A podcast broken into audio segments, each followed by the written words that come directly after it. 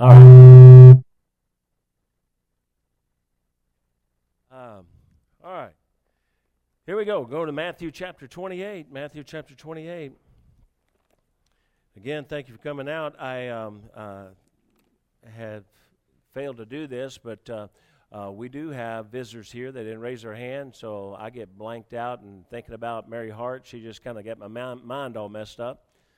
And uh, but uh, we have the Halls here. The Hall family here is uh, here, and they, of course, uh, were here for our our uh, brother Curtis was here for our missions conference, and uh, there they came traveling through, and um, I've just asked them if they would hang around through the evening service instead of traveling on, and uh, brother Curtis will be preaching for us tonight. And so it's just a blessing that they're here and, and a blessing that we have a place for them to pull into. So I'm thrilled that they're able to do that. And, uh, and so they're here. Make them feel welcome, and they'll be here through the day with us. All right, Matthew chapter 28 is uh, where we've been so many times here uh, for recent weeks. Matthew chapter 28, verse 18. It said, And Jesus came and spake unto them, saying, All power is given unto me in heaven and in earth. Go ye therefore, teach all nations, baptizing them in the name of the Father and the Son and the Holy Ghost, teaching them to observe all things whatsoever I have commanded you, and lo, I am with you always, even to the end of the world. Amen. Now, this is um, this our, our text that we've been using for, for weeks now, and uh, and I. I, you know, again, I always say this. I'm, I'm really not a series kind of person, but I just I keep trying to kind of almost shift from this and kind of you know move to something else. But uh, these are the commands of Christ, and and uh, Lord just is just every time I, I, think about doing something else, it, it's that next command is something that God has just uh, given me something about that just just worked in our hearts about, and so uh, that's what we're going to do today. We're going to go into that next command. I'm going to give you a real quick review uh, it, well, just uh, for those of you who haven't been here, it says Jesus came and spake unto them, saying, All power is given unto me. We've been emphasizing that because if all power is given unto him, uh, then when he says in verse 20, teaching them to observe all things whatsoever I have commanded you, and lo, I'm with you always.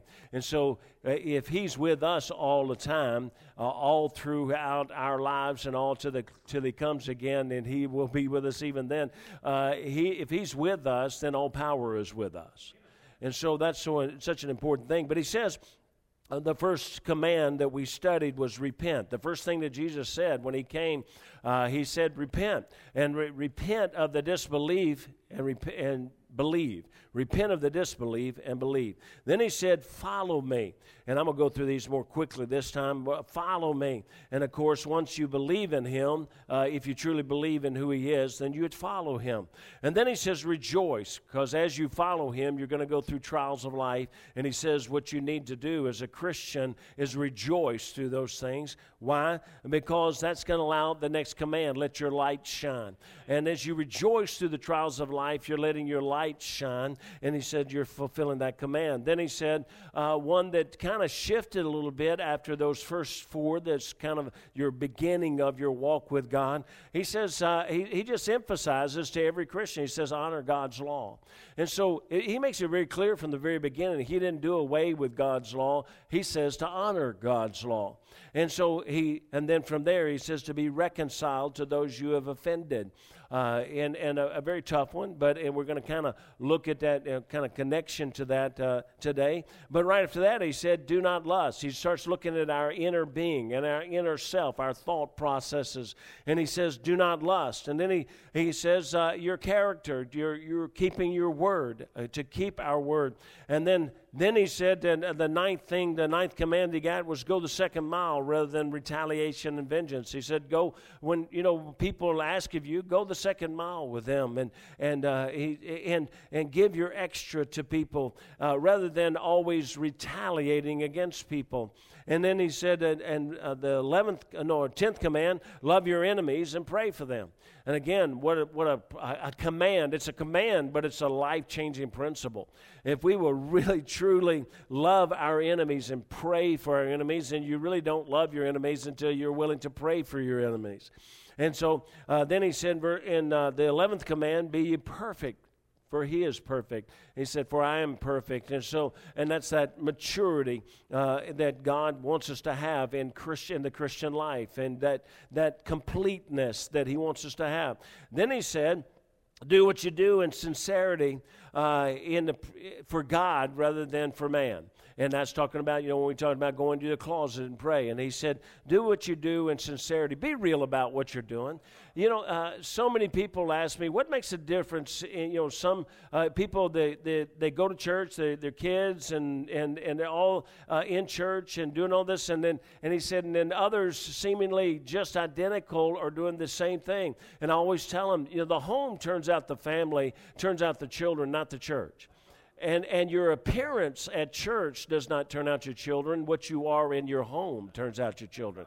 And so your sincerity, the reality of what you believe, not perfection, that's foolishness when your kids hear you preach and teach and act like you're something perfect in the public eye, and then at home they know what you really are. We're not looking for perfection. None of us can be perfect. we we should be trying and striving to be all we can be.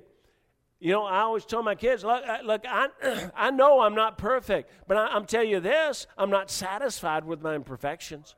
I'm not glad that I'm imperfect. I, I want to be better. I and, and, when I'm wrong, I, will confess it. Uh, you know, and I think it's a crucial thing that you confess it not only to God, that when you're wrong in your home, that you ought to confess it to your family. You ought to let them know I messed up. Let them know that I, I did something I shouldn't do, or I reacted in a way I shouldn't react. I'm sorry for that. Uh, you know, I got the old classic thing when I when I spanked Brooke one time when when she was trying to break up her two sisters from fighting, and I came up and found all three of them tangled up, and I spanked them all. And then went, then after I got through spanking them, went down the line and started asking what happened. And I went to Ashley and said, What happened? She said, Heather hit me. And I said, Heather, what happened? She said, Ashley hit me. I said, Brooke, what happened? She said, I came up here trying to break them up. Just the great, great. You know, what did I have to do? I had to apologize to her. I had to, I got on my knees in tears and said, I'm sorry, baby. And I handed her the belt. I said, You whipped me. Thank God she didn't. But the, uh, but the, now, the next thing though is lay up your treasures in heaven. Lay up your treasures in heaven. The Lord makes it clear that we need to get our focus to be more on what God knows of us rather than what people think of us. And so we're laying up our treasures in heaven uh, as we live our life for God here on this earth. Now, the last command we studied was to seek the kingdom of God. Seek the kingdom of God. And the coming commands will tell us how to continue to seek the kingdom of God. Uh, you know, it, it, deals with our life, but that's really the kingdom of God. Uh, you know, it means different things. And we dealt with this last time we preached about this, but it means different things, different places. But many times it's simply talking about the kingdom of God coming in the individual Christian. When we, the more we live Christ like, the kingdom of God has come in us. The more we live like Jesus, the kingdom of God has come in us. And having the kingdom of God in our personal lives is determined greatly by our relationships with others. You know, that, that affects, because Jesus preached and taught and commanded so much about our relationships. And if our relationships are not right with others, we're, we're not right with God. And so the context to the following command reveals that there's a relationship to the family directly and indirectly, and that's where we're going to proceed in because we go to Matthew chapter 7. Matthew chapter 7, if you go to verse 1, look at Matthew chapter 7, verse 1. This is the next command that Jesus gives, and this is, I think this is so important because in this day and age that we live in, uh, the, the word command is, is uh, almost, uh, almost as evil as the word fundamental. Okay, uh, you know, for years now, any wacko group out there is called a fundamentalist, and so for us to be called a fundamental uh, Baptist church is is really, I mean, it's almost tough to use the word anymore. You're almost scared to use any word anymore because it's it's such a negative connotation. Well, today uh, the word command has become a negative word uh, just, you know, that God doesn't give us commands. He's not like that. He, you know, he just loves us, and so we can do what we want to, and He didn't really give us commands. Well, well, let's just see what He says. Matthew chapter 7, verse 1, it says, Judge not that you be not judged. Does that sound like a command? That sounds like a direct command. If, if I have God Almighty, who that who that's who Jesus Christ is, God in the flesh, and He was to stand here right now, and He was to point His finger at us and say, "Judge not, that you be not judged." You, would you take that as a command? I think we would. And He says, "For what judgment you, you judge, you shall be judged, and what measure you meet, it shall be measured to you again. And why beholdest thou the mote that is in thy brother's eye, but considereth not the beam that is in thine own eye? Or how wilt thou say to thy brother, Let me pull out the mote out of thine eye, and behold, a beam is in thine own eye? Thou hypocrite, first cast out the beam out of thine own eye, and then shalt thou see clearly to cast out the mote out of thy brother's eye. And so Jesus says, and this is where we begin, and I'm going to stop now because I want to get through that little portion. We have a word of prayer. Father, I pray that you bless this morning. Holy Spirit of God, I yield myself to thee and Lord, I ask you to guide my mind, guide my thoughts, direct me, Lord, as I yield myself to Thee. Lord, I need your presence, I need your power. Uh, I always do. But Lord, uh, these commands, uh, I can't make it clear. I can't uh, deliver it the way that you would do it. But Lord, your word delivers it. And so, Father, I pray that we would use your word and use it rightfully and dissect it properly. And, and Lord, that it would be used to, to teach us. And then, Lord, I ask you to wrap your arms around this place. Lord, I, I pray that you'd bless each and every one. There's many weary people and, and, and many that are working in junior church and working in primary church and working uh, right now with the young people. Lord, I pray that you'd be with them as I know many people have spent a lot of hours this week working and, and, and, and, and physically working. And Lord, I pray that you'd please bless them. And dear God, please, right now, uh, would you just pour out your spirit, wrap your arms around us as a mighty hedge of protection? We need you. We need your protection. I ask you in the name of Jesus that you turn back every evil. Please, in Jesus' name. Amen. He says, Judge not. And I just this statement, I use it in another sermon, but, but a life, a home, a church built on a judgmental attitude, a critical spirit, leads to condemnation. It, it, starts, it leads to a condemning spirit, which is revealed, and the way it's revealed, a condemning spirit is revealed by scorning and criticism and attack and negativity, and the spirit seeking vengeance. A life, a family, a home, a church built on seeking vengeance is, is as, as I teach in another sermon, is a house built upon the sand. That's where uh, chapter 7 is going to conclude. When we judge or desire or attempt to bring vengeance, listen, uh, this I don't cover in the other sermon. This, this, is so important. When we, when we judge others and, and we condemn others or we seek to bring vengeance to others, and that's really what that word judge means when he says that we judge, not that we be not judged. So often we look at that and think that just means we don't like the way somebody plays their music or somebody wears their hair or somebody dresses and we, we judge them. Uh, no, no, we don't, we don't do that. We don't do that at Calvary. As I said, we, we look in their eyes. Amen. Uh, we're not. That's not what we're about. But this is saying. This judge is saying when I want con- when I want uh, vengeance to be brought to that person, and, and sadly, we're the one that wants to bring the vengeance. We not only want vengeance to come, but we'd, we'd really enjoy being the one to bring it. And so but this judge, uh, when we attempt to, to bring vengeance, listen to this now, we become God in our own lives.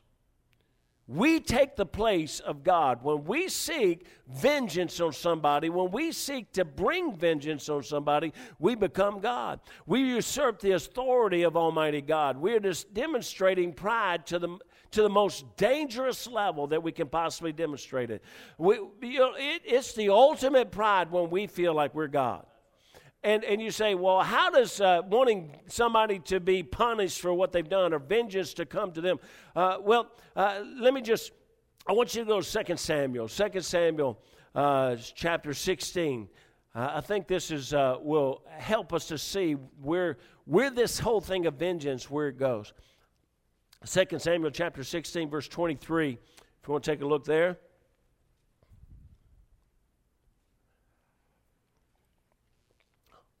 it says, in the counsel of Ahithophel, which he counseled in those days, was as, a, as if a man had inquired at the oracle of God. So was all the counsel of Ahithophel, both with David and with Absalom. So this is taking place when Absalom is rebelling against David. Ahithophel has been the counselor to David. When Absalom rebels against David, Ahithophel is going to take the side of Absalom. And so, but it says that this Ahithophel, it says that his counsel was, was as the oracles of God. I mean, this man was incredibly wise in his counsel. Now, uh, if you look at verse 1, uh, it says, Moreover, Ahithophel said unto Absalom, Let me now choose out 12,000 men.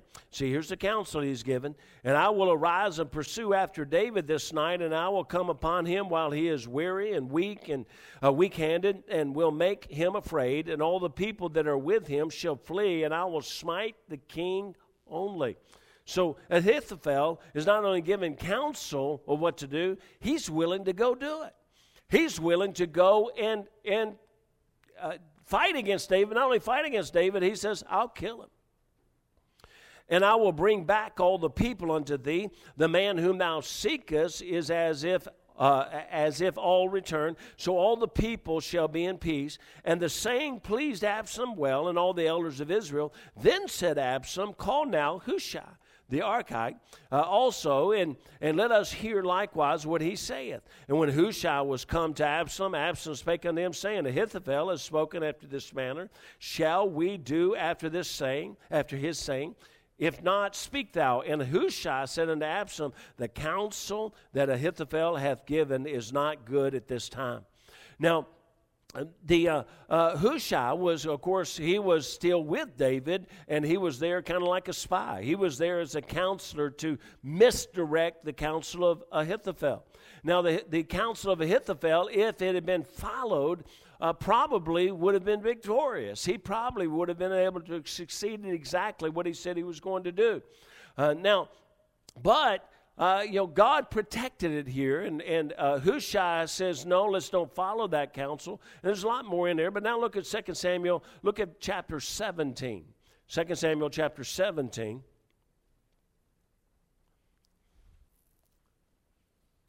You look at uh, 17, verse 23. Look at verse 23.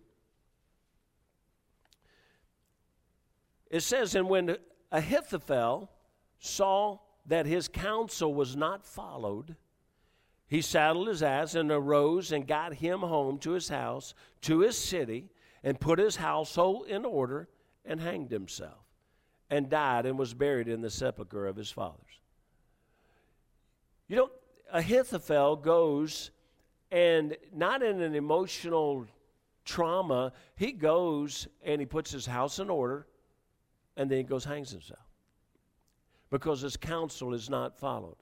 Now, what, what really is taking place here well, hinges on one key point of fact, and that's this Ahithophel was Bathsheba's grandfather. Now, what happened to Bathsheba's life and family, I believe, was a great stumbling block to Ahithophel. You see, he served David, but all this time between the time of, of David's sin and, and the, the murder. Now, I'll be honest with you. Uh, God, uh, Nathan says it's done you know, publicly. So apparently, most all of this is going to end up being known. All the sin of David is end up being known. But even if everybody doesn't know about everything that took place, I got a feeling if anybody does, Ahithophel does. Ahithophel does as the grandfather of Bathsheba. And so uh, there's an issue here, and it's an issue that is, is sort of dormant, but it's an issue where uh, uh there is a probably an anger, a bitterness, a vengeance that's in the heart of Ahithophel because Bathsheba has a good life. She has a wonderful husband. This husband is a great general for David. This is a good man. Everything that describes about him, uh, about uh, uh, uh the wife of, I mean, the husband of Bathsheba, uh, seems to be a good man. and, and so here he is, this family is now torn apart, is disrupted, even to the point that now, wait, the great grandson of Ahithophel is going to die. Bathsheba's son is going to die. There's a lot of emotions, a lot of thought processes, a lot of things going on. Do y'all believe that? There's a lot of things going on in the heart of this grandfather as he serves beside the man who did all of this. And watch this. Here's what he did, and I believe this is what we do. He looked at David, who is living as a king, who's now got Bathsheba as his wife, who continues to have children, and, they, and it, he's looking at him and thinking, When's judgment coming? How come God hasn't brought judgment? How come David has not been penalized for this? Now, the truth is, watch this now, David is being, has been, and is being. God's taking care of business. He is. This whole rebellion is God's business. Now, but what happened to Bathsheba's life and family was, I believe, a great stumbling block to Ahithophel. And, but listen, folks, stumbling blocks are going to come to everybody. They're going to come in front of everybody. There, there's always somebody out there that's going to they're going to try to try to trip you up. Now, and anyone who has lived on this earth knows that there will be many, many times that will be hurt in this lifetime. Y'all believe that? You're going to be hurt in this lifetime.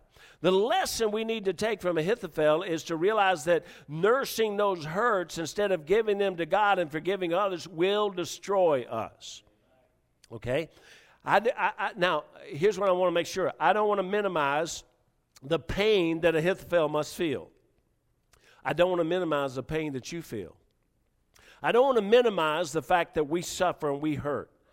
I, you know, I, I've, I am one, and I'm going to give you an illustration, I think, before we're all done.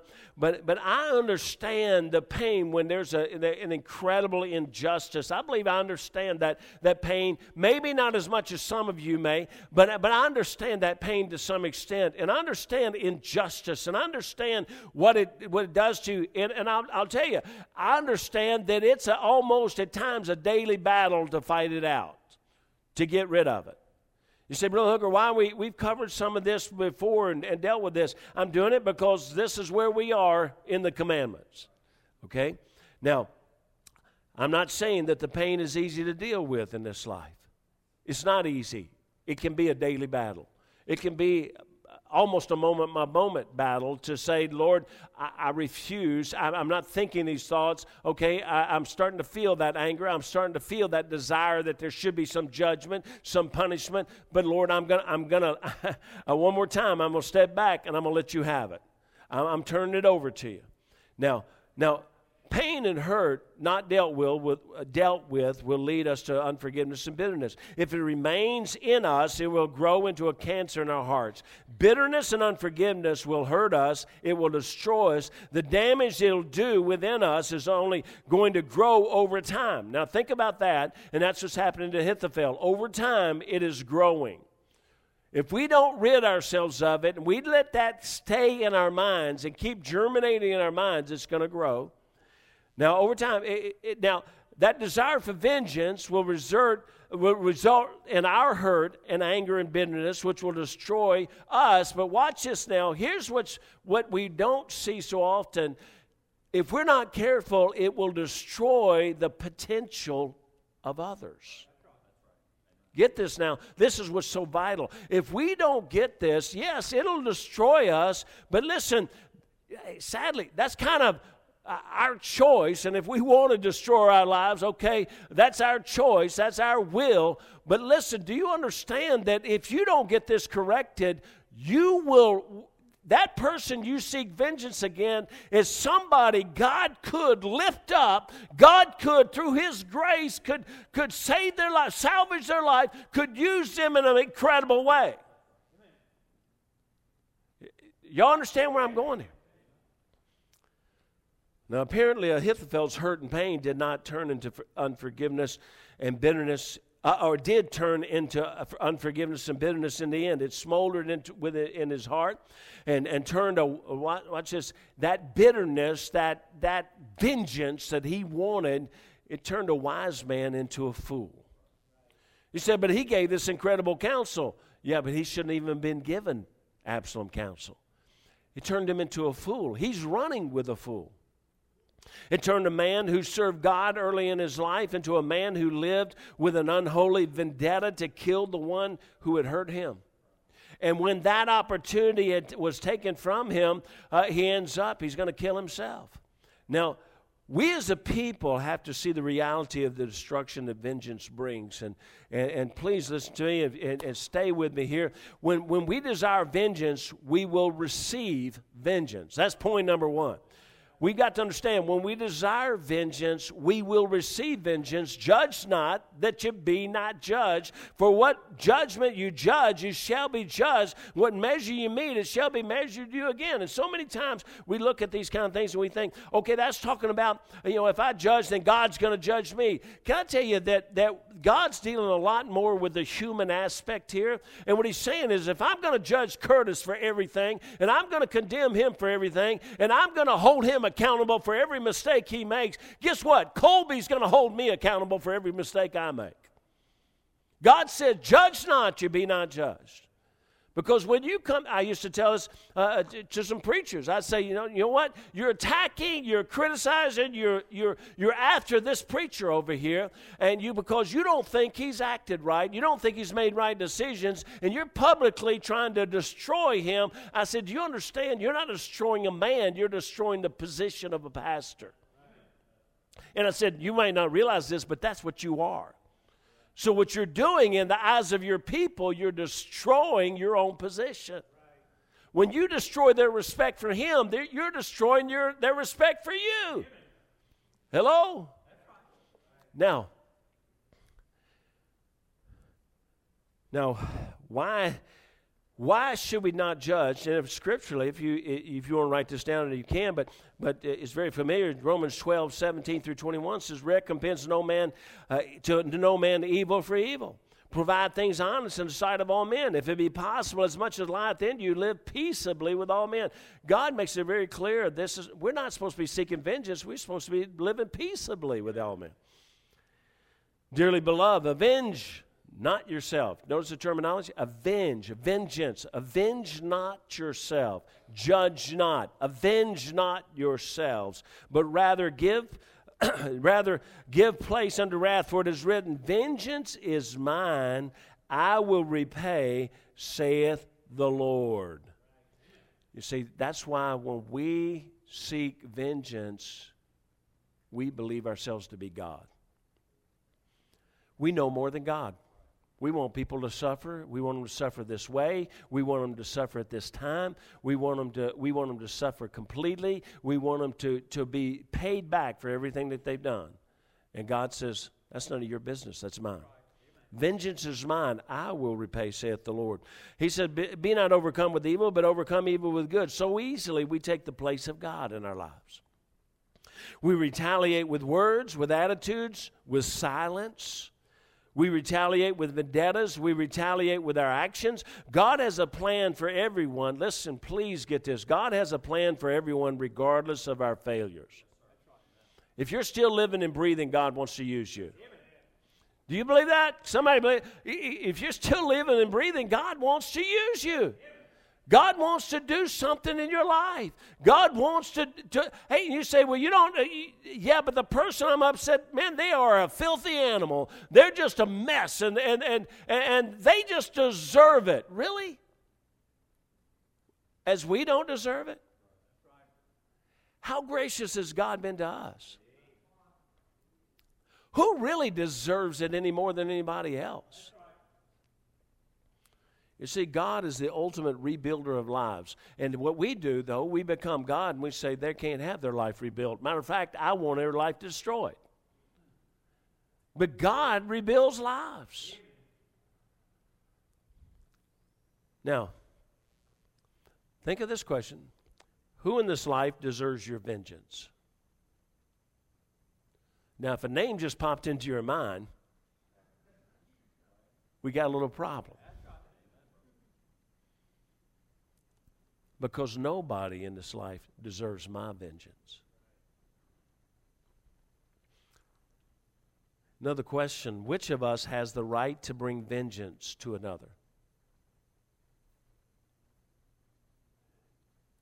Now, be honest. Have you told yourself you have the right? Is this what happens? Well, of course I got the right. You don't know what they did to me. I don't care. That sounds terrible, doesn't it? When it comes to vengeance and the right to vengeance, all I care about is what God said. He said, Vengeance is mine. Vengeance is mine. I will repay. Notice that, will you just trust God? I will repay. Hello, everybody hear me? You said they deserve vengeance. Well, if they really do, now watch this now. If they really do, then that's in God. God should know that. Is he smart enough to know that? How y'all doing this morning? Y'all okay? Everybody smile at me just for a second because I'm fixing to shoot you again. All right? Come on now. Vengeance, eh, look, we think it's got to be. He deserves vengeance. Well, maybe, maybe, watch this now, maybe God might be just as smart as we are. Hello? And so if he's just smart as we are, and then he knows they deserve vengeance, watch this. This is what he says. Do y'all believe God? Do you believe him when he says what he says? He says, I will repay. Hey, we like it when, when he says, you know, whosoever shall call upon the name the Lord shall be saved. We say, whoo, I like that. That's a promise from God. Well, I will repay. When it comes from an omnipotent God, I think that's a done deal. So the truth is, we just gotta we gotta think rationally. I mean, that's all really all we have to do is now wait a minute, time out. God's already made this abundantly clear. This is none of my business. It's all his business, and he's going to take care of it. So I ought to just shut up and get out of the way. Which of us has the right to destroy someone else's future potential for God?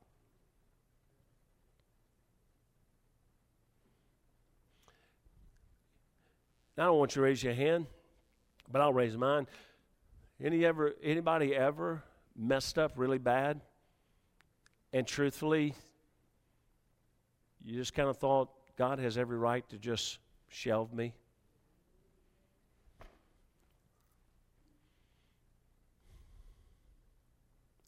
But he didn't.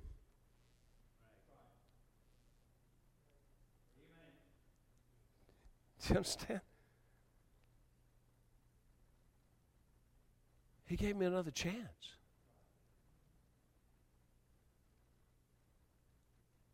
Let me ask you again are you glad that he did? Well, that person that you want this vengeance upon, you want them to suffer, you want them to pay. Do you think maybe they want that same second chance that you did?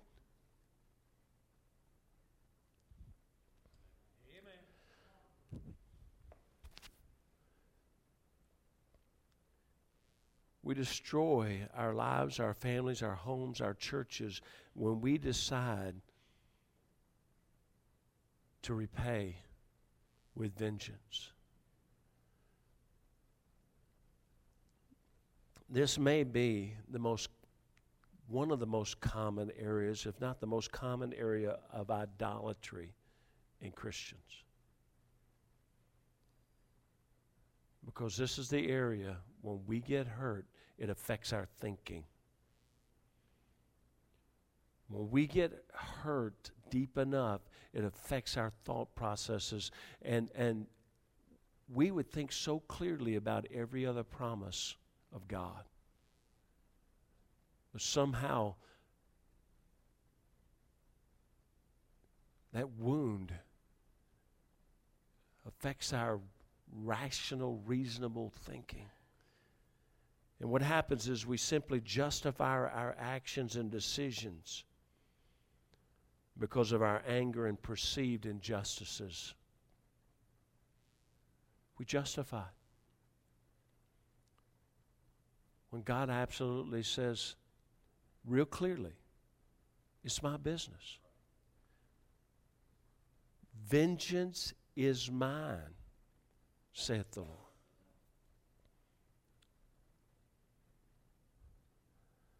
The answer is so very clear in Scripture, but yet we reject the Word of God. And you know, I've turned to Matthew chapter 5, verse 38 says, Ye have heard that it had been said, an eye for an eye and a tooth for a tooth. But I say unto you that you resist not evil. But whosoever shall smite thee on thy right cheek, turn to him the other also. And if any man will sue thee at the law, take away thy coat, and take away thy coat, let him have thy cloak also. And whosoever shall compel thee to go a mile, go with him twain. Give to him that asketh thee, and from him that would borrow of thee, turn not thou away.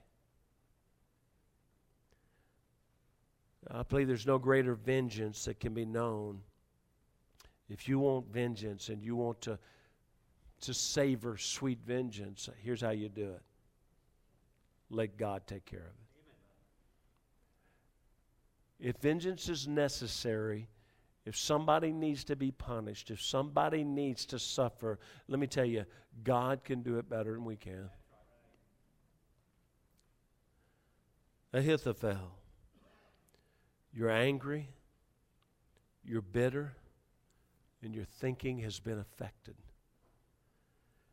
And bitterness greatly affects the reasoning of a man.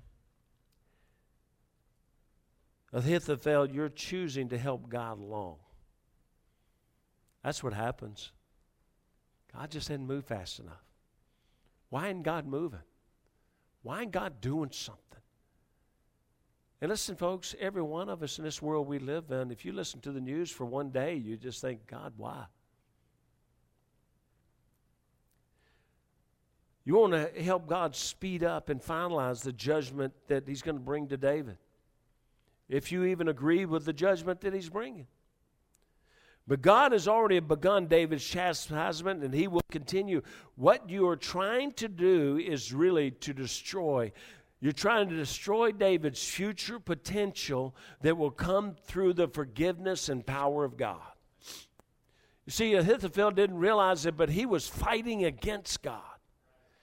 You see, by, by desiring to bring vengeance to David and by desiring for David to die as he believed David should die for the murder uh, uh, of his son and uh, grandson in law and, and for the, even the death of his own baby. And so he, he feels like this has got to happen. This is the only right thing. This is the only just thing. But what he's really doing, because he's not God and can't see God's future, he's really trying to destroy the potential David has that God has for him through his grace and his mercy and his forgiveness.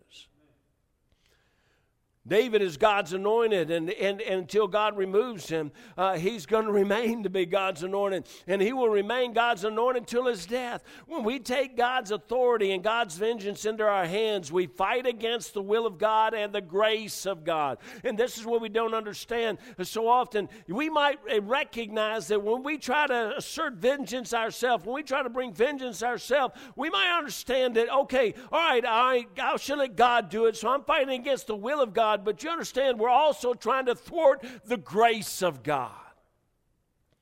If Ahithophel had succeeded in destroying David, there would never have been many of the Psalms written to help us, bless us, and encourage us. If he had killed David, there'd never been a Psalm 51. One of the most important penitent psalms written. It gives us all hope. It gives us the pattern for cleansing from our sin.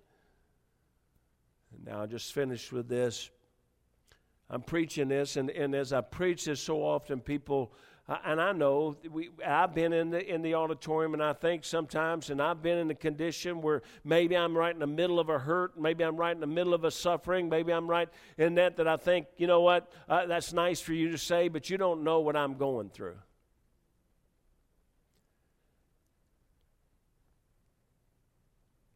We're coming up this July on the on the first anniversary of my dad's homegoing. And I'll be honest with you, and many have experienced it because we had a lot of daddies go home in the last year and a half or so. But I keep sitting places and seeing things and questionings coming that all I can think of is I, I wish I could ask Dad. But part of what keeps coming into my mind is right now I'm in the middle of procedures because of my brother's life and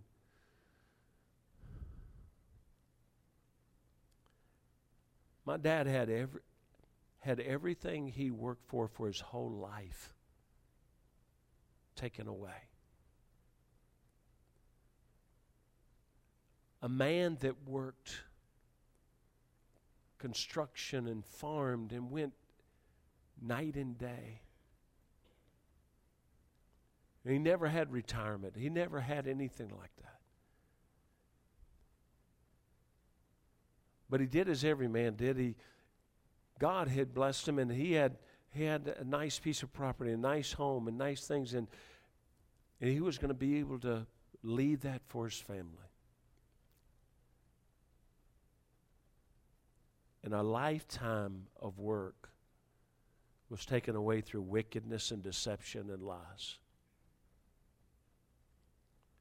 And I'll be honest with you, I would dream at times that before he went to heaven, he would see justice. But it just simply was not God's plan. It didn't happen. Everything in me desired justice. And that's why I say day after day, I'd have to fight and say, Lord, I don't even know what justice is. So, as much as this keeps coming in my mind and it comes into my heart, I'd have to push it out and ask God to cleanse it and say, God, this is yours. And whatever you do, you do. And justice is yours. So it didn't happen.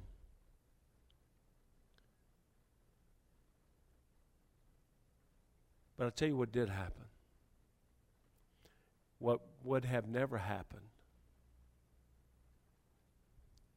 If my dad had never lost everything, that when we moved back here, he would have still lived where he lived. He would have never come to live with me.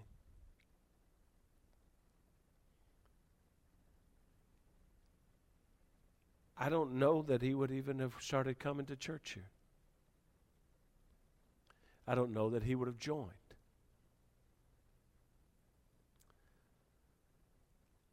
I don't know that I would have ever heard the words that I heard about a month before he went to heaven as he looked at me and he said, Son, I wish I'd learned more.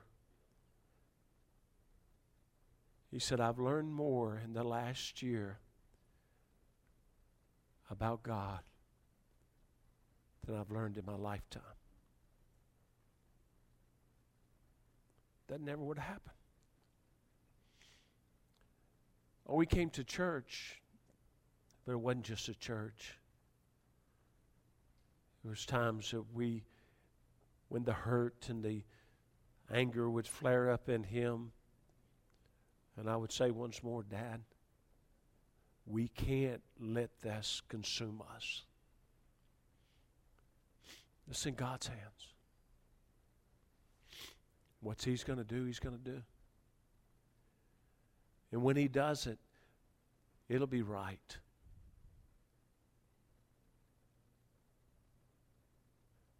So I, I don't, can I tell you, I understand why that had to happen to him, that he worked his whole life and then promises made and things, and it's just stolen.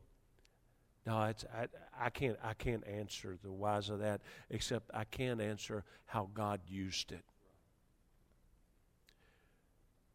And how maybe things never would have been. But I tell you this my dad met Jesus in a better spiritual situation than he would have. He met Jesus reading his Bible every day. He met Jesus with more peace in his heart. He met Jesus with the bitterness, honestly, what I saw, pretty much eradicated. He met Jesus with peace. And that's why I think that he got up that morning and got dressed, showered, shaved, and dressed really nice that day. Jo Beth said to him that morning, Boy, you look really sharp today. And my dad got to meet Jesus with forgiveness in his heart. Ahithophel hung himself.